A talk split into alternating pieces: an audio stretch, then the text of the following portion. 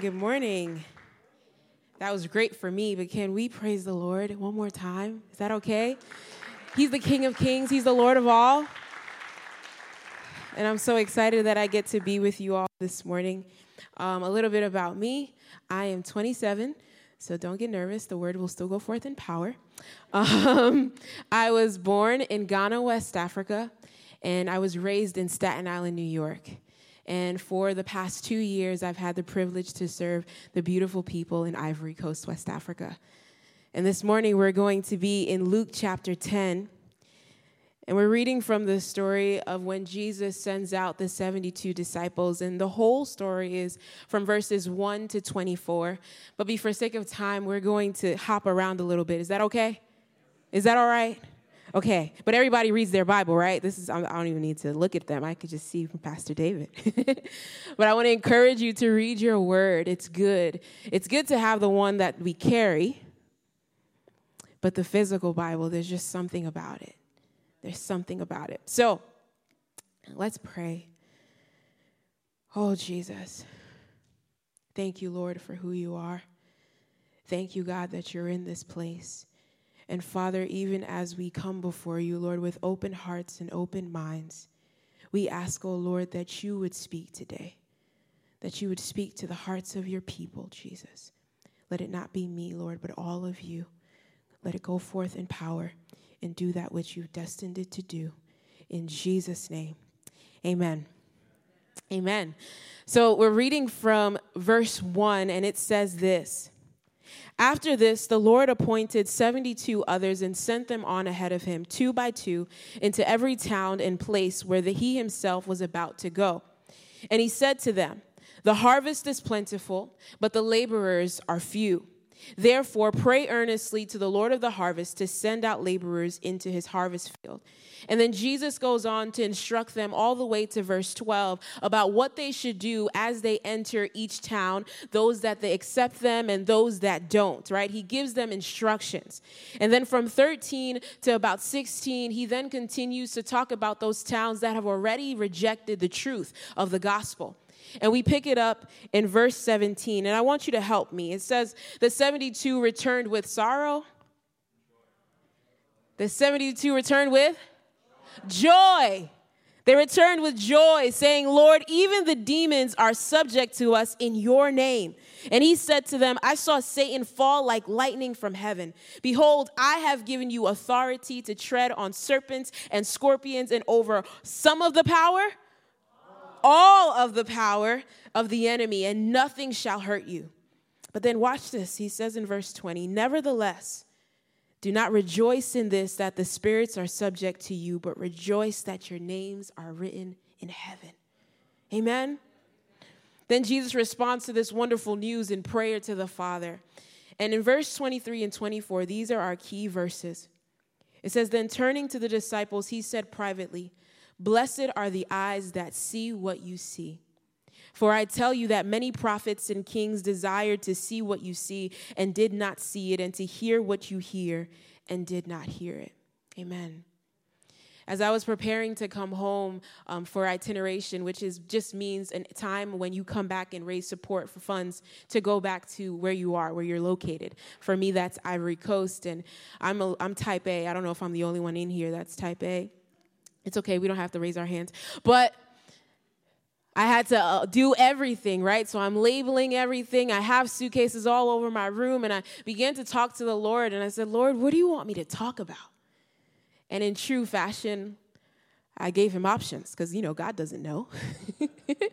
so I said, Lord, what about the time when we took water filters and we planted that church in the Muslim village and we spoke to all those kids and they started singing praises in the streets? And, and God, what about this and what about that? And God is so gracious that He let me finish. And then He asked me this He said, Well, what do you see? And I was like, God, I'm in my room. There's a whole bunch of stuff here. Everything's disorganized. He said, In all that you just said, what have you seen? I said, Oh, Lord, I've seen Jesus. I've seen Jesus take Muslim taxi drivers in just a five minute ride and transform their hearts, see their hearts softened to the gospel of Jesus Christ. I've seen market ladies who have done nothing but just, just all they do is serve and they don't have a name and they're just called the market lady and they've seen their identity shift because of the news of Jesus Christ. I've seen children that sometimes are too cool to worship the Lord surrender their lives completely for Jesus Christ because they've encountered him. I've seen Jesus. And this morning, he asked me to ask you this morning, what do you see? When you're shopping, when you're getting your nails done, when you're dropping off the kids, on your way to work or coming home, even in your home, what do you see? In order for us to get a clear picture of our main text today, I believe we need to see before and after. So Luke chapter 9 ends with a group of people in verses 57 to 62 that say, Jesus, I want to follow you. But as soon as they say that they want to follow him, there are also those that have an excuse for why they can't. And in today's world, that would be some, sound something like this I love Jesus, but. Or I follow Jesus, but. There's a lot of buts in the room, in the place where somebody got it, in somewhere the place where our commitment is supposed to be. And when we pick up the scripture from verse chapter 1 in, in chapter 10, we see that there are another group of people. And it literally says in verse 1, he says, He appointed 72 others, which means that these are not the ones that they were talking of in chapter 9. And I began to wonder, Lord, what is the difference between these two groups of people? And as we go back through chapter 9, you'll see that this is where Jesus is doing miracles, and there's a group, a crowd of people following him wherever he may go. And in this book, we can see that this group of people, they see Jesus. They see that he's good because they see what he comes with. They see the miracles, they see the signs and the wonders, but they didn't see him as a priority in their lives. But with these 72 others, we don't even get to see the conversation. Because immediately in verse 1, Jesus is speaking to them and he's giving them instruction and he's sending them out to proclaim the gospel of Jesus Christ that the kingdom is at hand, that he is coming. So I began to wonder, Lord, what is the difference? So one group sees him as good, but not as a priority. But this other group not only saw Jesus as just Jesus, this good guy, but they saw him as master. They saw him as Lord. They saw him as worthy of sacrificing it all to follow after him. And it reminded me of my own testimony. You see, I grew up in Staten Island, as I shared with you earlier, and I grew up in a church very beautiful like this one, and I was on the dance team. And I remember being at the dance team, leading at the altar, and I was 18 years old at the time and I'd been in the church all my life. I actually enjoyed church, like, I love church. and one morning, as we were dancing to a very popular song, How Great is Our God, I remember hearing a voice say to me, Do you really believe that? Well, first of all, who's talking to me? Because I've never had that experience before. And second of all, of course, I've been in the church my whole life. The following question was then why don't you live like it? And immediately I felt face to face with my sin. I felt dirty. I felt as if I couldn't, I couldn't, wasn't able to stand in this presence of this being. And it felt like love. It felt like perfect love. It felt like holiness had walked into the room. And here I was in my shame. And the Lord asked me to surrender it all to Him. That was the moment that I encountered Jesus Christ and everything changed. I no longer saw Him as this good guy, but I saw Him as Lord and Master of all. And I believe that today, in order for us to truly say that, yes, we are followers of Jesus, we must see Jesus Christ rightly. Amen? So, in our text today, what happens when we see Jesus, I believe that three things happen quickly. First, we see our sin. We see that we are in need of a savior. In verse in uh, Romans chapter 3 verses 10 through 18 and I want to preface this by saying this is not a scripture that we often quote because it doesn't make us feel good, right? Because usually we want the things that make us feel good, and then we just go about our day. But the Bible is not supposed to make us feel good, it's supposed to transform us into the image of Christ. And it says this it says, As it is written and forever remains, there is none righteous. There is not even one. There is none who understands. There is none who seeks for God. All have turned aside. Together they have become useless. There is none who does good. No, not one. It says their throat is an open grave. They deceive with their tongues. The venom of asps is beneath their lips. Their mouth is full of cursing and bitterness. Their feet are swift to shed blood. Destruction and misery are in their paths, and they have not known the paths of peace. It says, There is no fear of God before their eyes. Can, can we be honest today? That's not just that weird coworker that keeps annoying you, or even that annoying neighbor but that's all of us. That is humanity. None of us are good. None of us are righteous. But I'm so grateful that there is a God in heaven that saw us in our filth and stepped in to save us. Amen.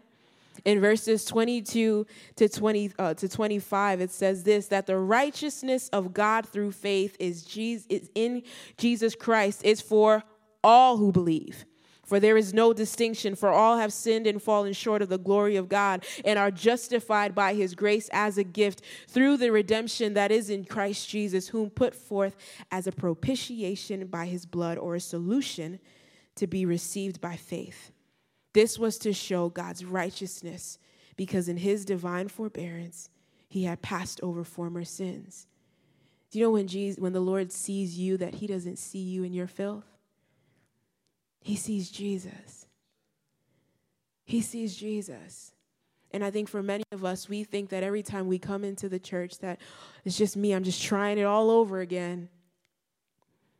But the Lord says, Come, come, come, and I will cleanse you. I will wash you by my blood. I've already done it on the cross. All you need to do is surrender your life to me.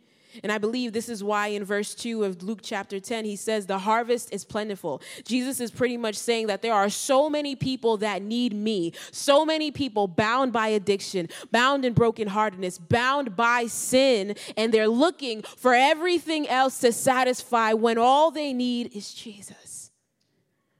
All they need is me. All they need is me.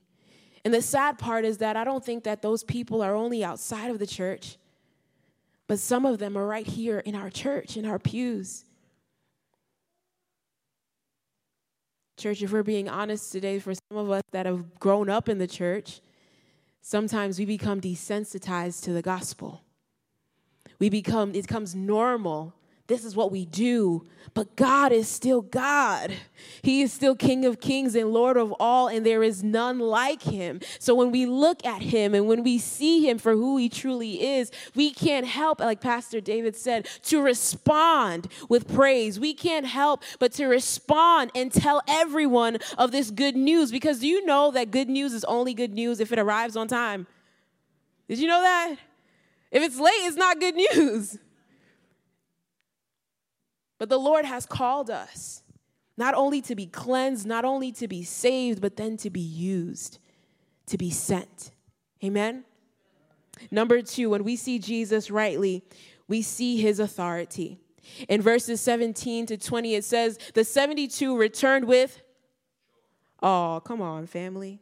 The 72 returned with joy saying, Lord, even the demons are subject to us in your name. And he tells them, he says that I have given you authority to tread on serpents and scorpions and over all the power of the enemy, and nothing shall hurt you. Can we pause for a moment? I want to give clarity in this text because serpents and scorpions, he's not just talking about animals. He's not just talking about animals, but they are in reference to the dangerous forces of the spiritual realm. Demons are real. They don't just live in Africa or in around the world in some other countries, but they are here. And the Bible is very clear in Ephesians chapter 6. He says that we do not fight against flesh and blood, but against the principalities and the rulers of the air, this present age. So that means that he's given us authority. Why? So that we can know that we can speak to these things with the authority, not in my name, not in your name, but in Jesus Christ's name.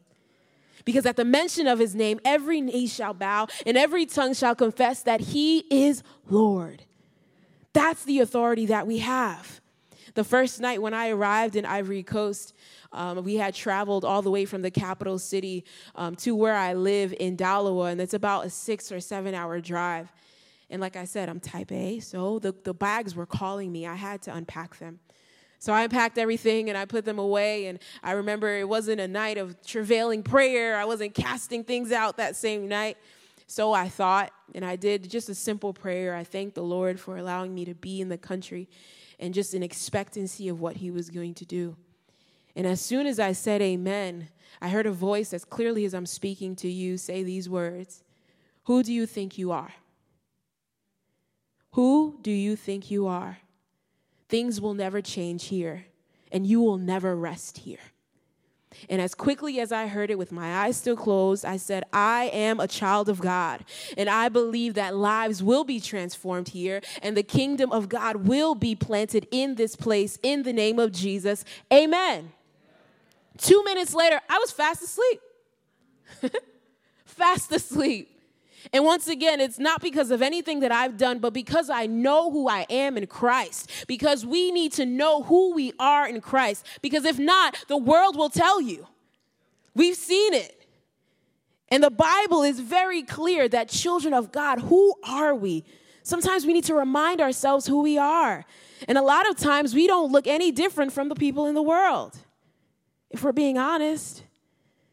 The same worries, the same cares, the same weight on our shoulders when we have a Heavenly Father that says, Cast all your burdens on me, for I care for you. That says that I've given you authority over these things. But we've listened to the lie of the enemy and say, Well, I'm no better than anyone else. You are not just anybody. Can you turn to the person next to you and say, I'm not just anybody? A little louder, like you believe it. I'm not just anybody. I'm a child of God. You are ch- children of God, the Most High God. That doesn't mean you won't suffer. That doesn't mean you won't go through things, but you have an anchor for your soul that gives you peace and strength in the midst of it all. That there has to be something about you that's different than the world. And his name is Jesus. Amen. And as we continue in the scripture, he says, Nevertheless, do not rejoice in this that the spirits are subject to you, but rejoice that your names are written in heaven. Rejoice. Yes, you're gonna fi- you're gonna go through all these things, and yes, you're gonna have to cast demons out, and yes, you're gonna have to speak to these things, but that is not where our joy is. Our joy is in our Jesus, who says he prepares a place for us. He says he writes our name, and who has authority to do that? Only him we see his authority, the authority that is in Jesus Christ. Amen? Lastly, when we see Jesus, we see his compassion. And I have a few friends that are going to come and help me at this time. In Luke chapter 10, verse 23, it says, Then turning to the disciples, he said privately, Blessed are the eyes that see what you see. And as I shared with you in the beginning of the of the of the day of the sermon, that in order for us to get a true picture of what Jesus is trying to tell the disciples, we need to know what happens before and what comes after. So I have these wonderful gentlemen here, gentlemen here today that are going to expl- uh, show you the story of the Good Samaritan. It comes right after verse 24 and verses 25 to the end of chapter 10. And it talks about there was a man that was on his way on the road when suddenly he was beaten by robbers. I need a robber. I need a robber. I need a robber. There he is. Okay. And he's beaten on the road and he's left for dead. And as he's laying there in his wounds, beaten and bruised, there is another man that comes by, and he would be the religious leader. Those, he was probably on the way to the synagogue, and the Bible says that he looked and walked on by. That's a good walk. the Bible continues to say that there was a Levite, the ones that lead us into worship in the synagogue, and he saw the man too, and then he kept on going by. And he actually kept looking too, he just kept on going. But lastly, there was the Samaritan. And if you know anything about the Bible, you know that the Samaritans and the Jews were like oil and water. They were seen as not being holy, they were seen as unable to know anything of God. But Jesus says that the Samaritan not only saw the man, but he bound up his wounds, he picked him up, he takes him to the hotel. And he even pays for his food. And the Bible says that he goes back to take care of everything else. Would you give our actors a hand? Thank you so much. God bless you guys. And what is Jesus trying to tell us in this story? The 72 have already went out and they've returned with joy. And now he tells them this story. And I believe that he tells them this story to remind them that he's not asked us to have a religious spirit. He's not asked us to just be comfortable in the synagogue, to be comfortable in the church, and just be comfortable saying that I'm a Christian. But he tells them the story so that they would have eyes to see the way that Jesus saw us.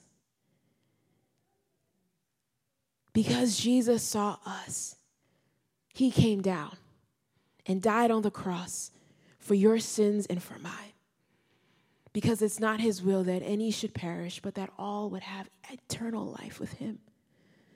He sees us with love, with compassion, and he's called his believers, his followers, to have the same eyes. Amen? To have the same eyes. You're going to see the picture of um, this, this building and it's actually an Assemblies of God church that we were able to plant probably 40 minutes away from where we live. And the pastor of this church had called me, and we had gotten close because we he works with children. He loves children, and part of my ministry is next generation ministry, so youth, young adults, and kids. And he called and he said, Hey, we have a problem. Our area is always filled with, with waterborne illnesses plague their church.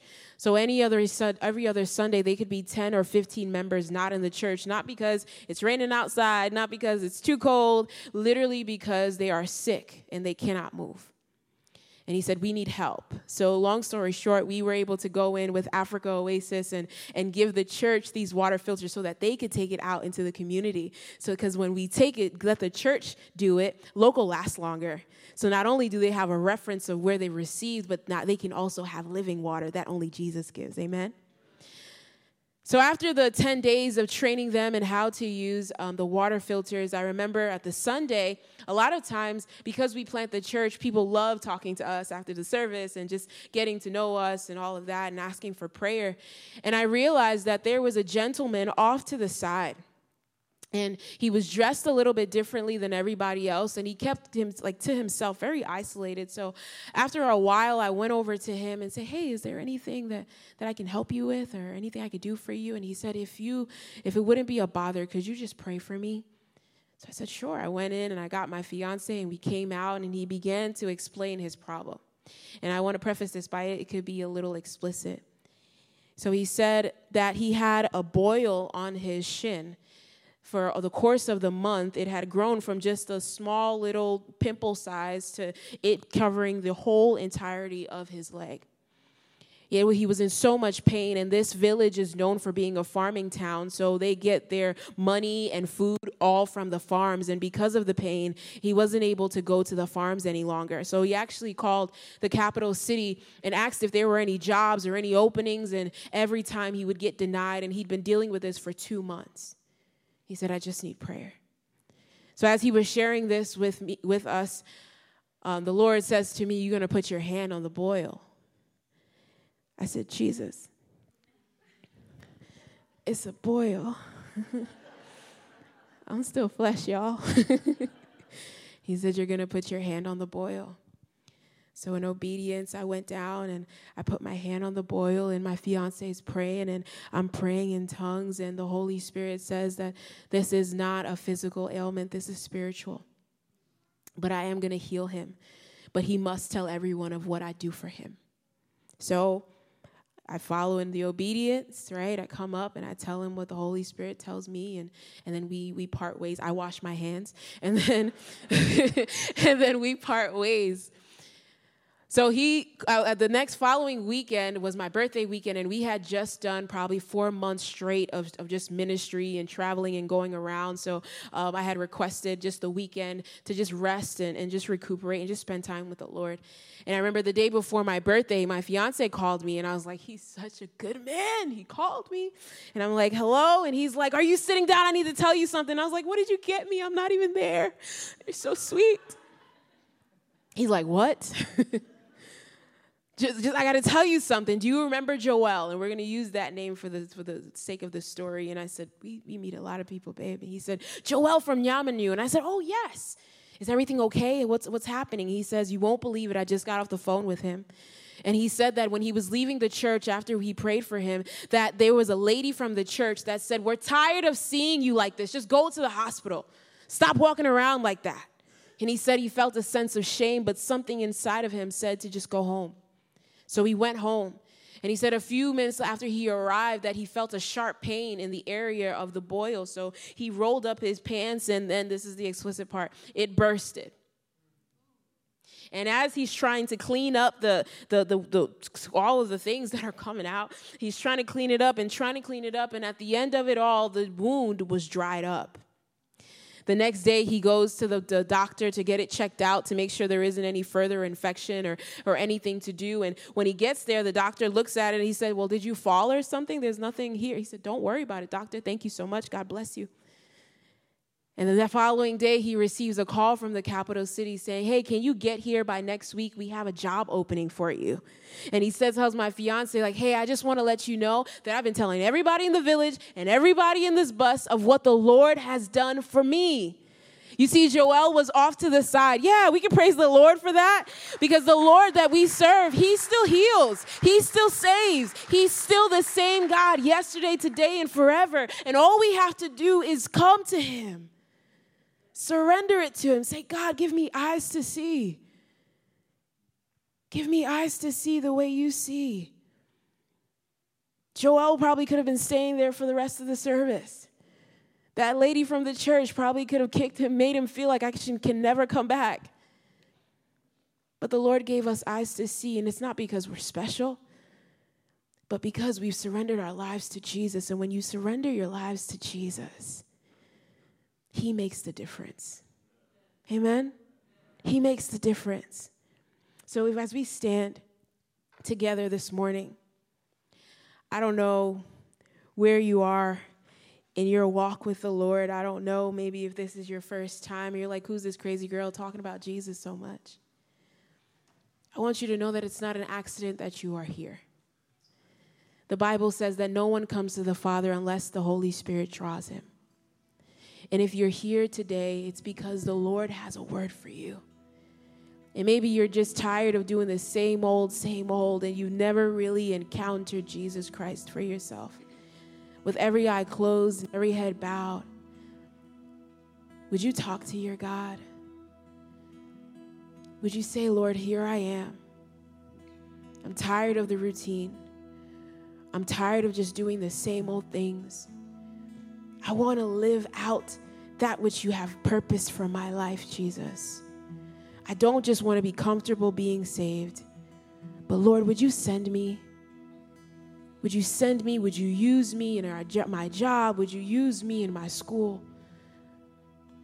Lord, would you have your way so that I would rejoice that not only my name is written in heaven, but the names of my family members the names of my friends, the names of those that I probably have never even known yet.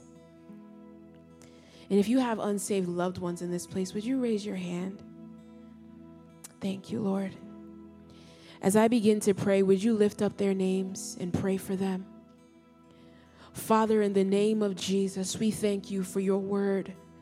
We thank you, O Lord, for who you are. And your word is very clear that it's not your will that any should perish, and all over this room, oh God, there are hands raised of those that have unsaved loved ones, of those that have yet to encounter Jesus Christ for themselves. And Father, right now we intercede on behalf of them, oh God, and ask that you would draw them by your Spirit. Ask that you would draw them by your Spirit. You would send people their way, oh Lord, that they would encounter you in the name of Jesus. Give them dreams, give them visions, oh God, for our neighbors, oh Lord. Let them see you in us, oh God. Said that you've given us a commandment to love, and by our love that we they would know that we are your disciples. So, Father, in the name of Jesus, I pray, oh God, for boldness for those whose hands are raised. I pray, oh Lord, that you would give us a power and an authority that only comes from you, Jesus. That though the lies of the enemy, the doubts and the fears that, oh, maybe they don't want to hear the gospel, or maybe they don't want this, Lord, they are crying out for more of you. Father, would you use your people today? Would you use your people today and draw them by your Spirit? In Jesus' name.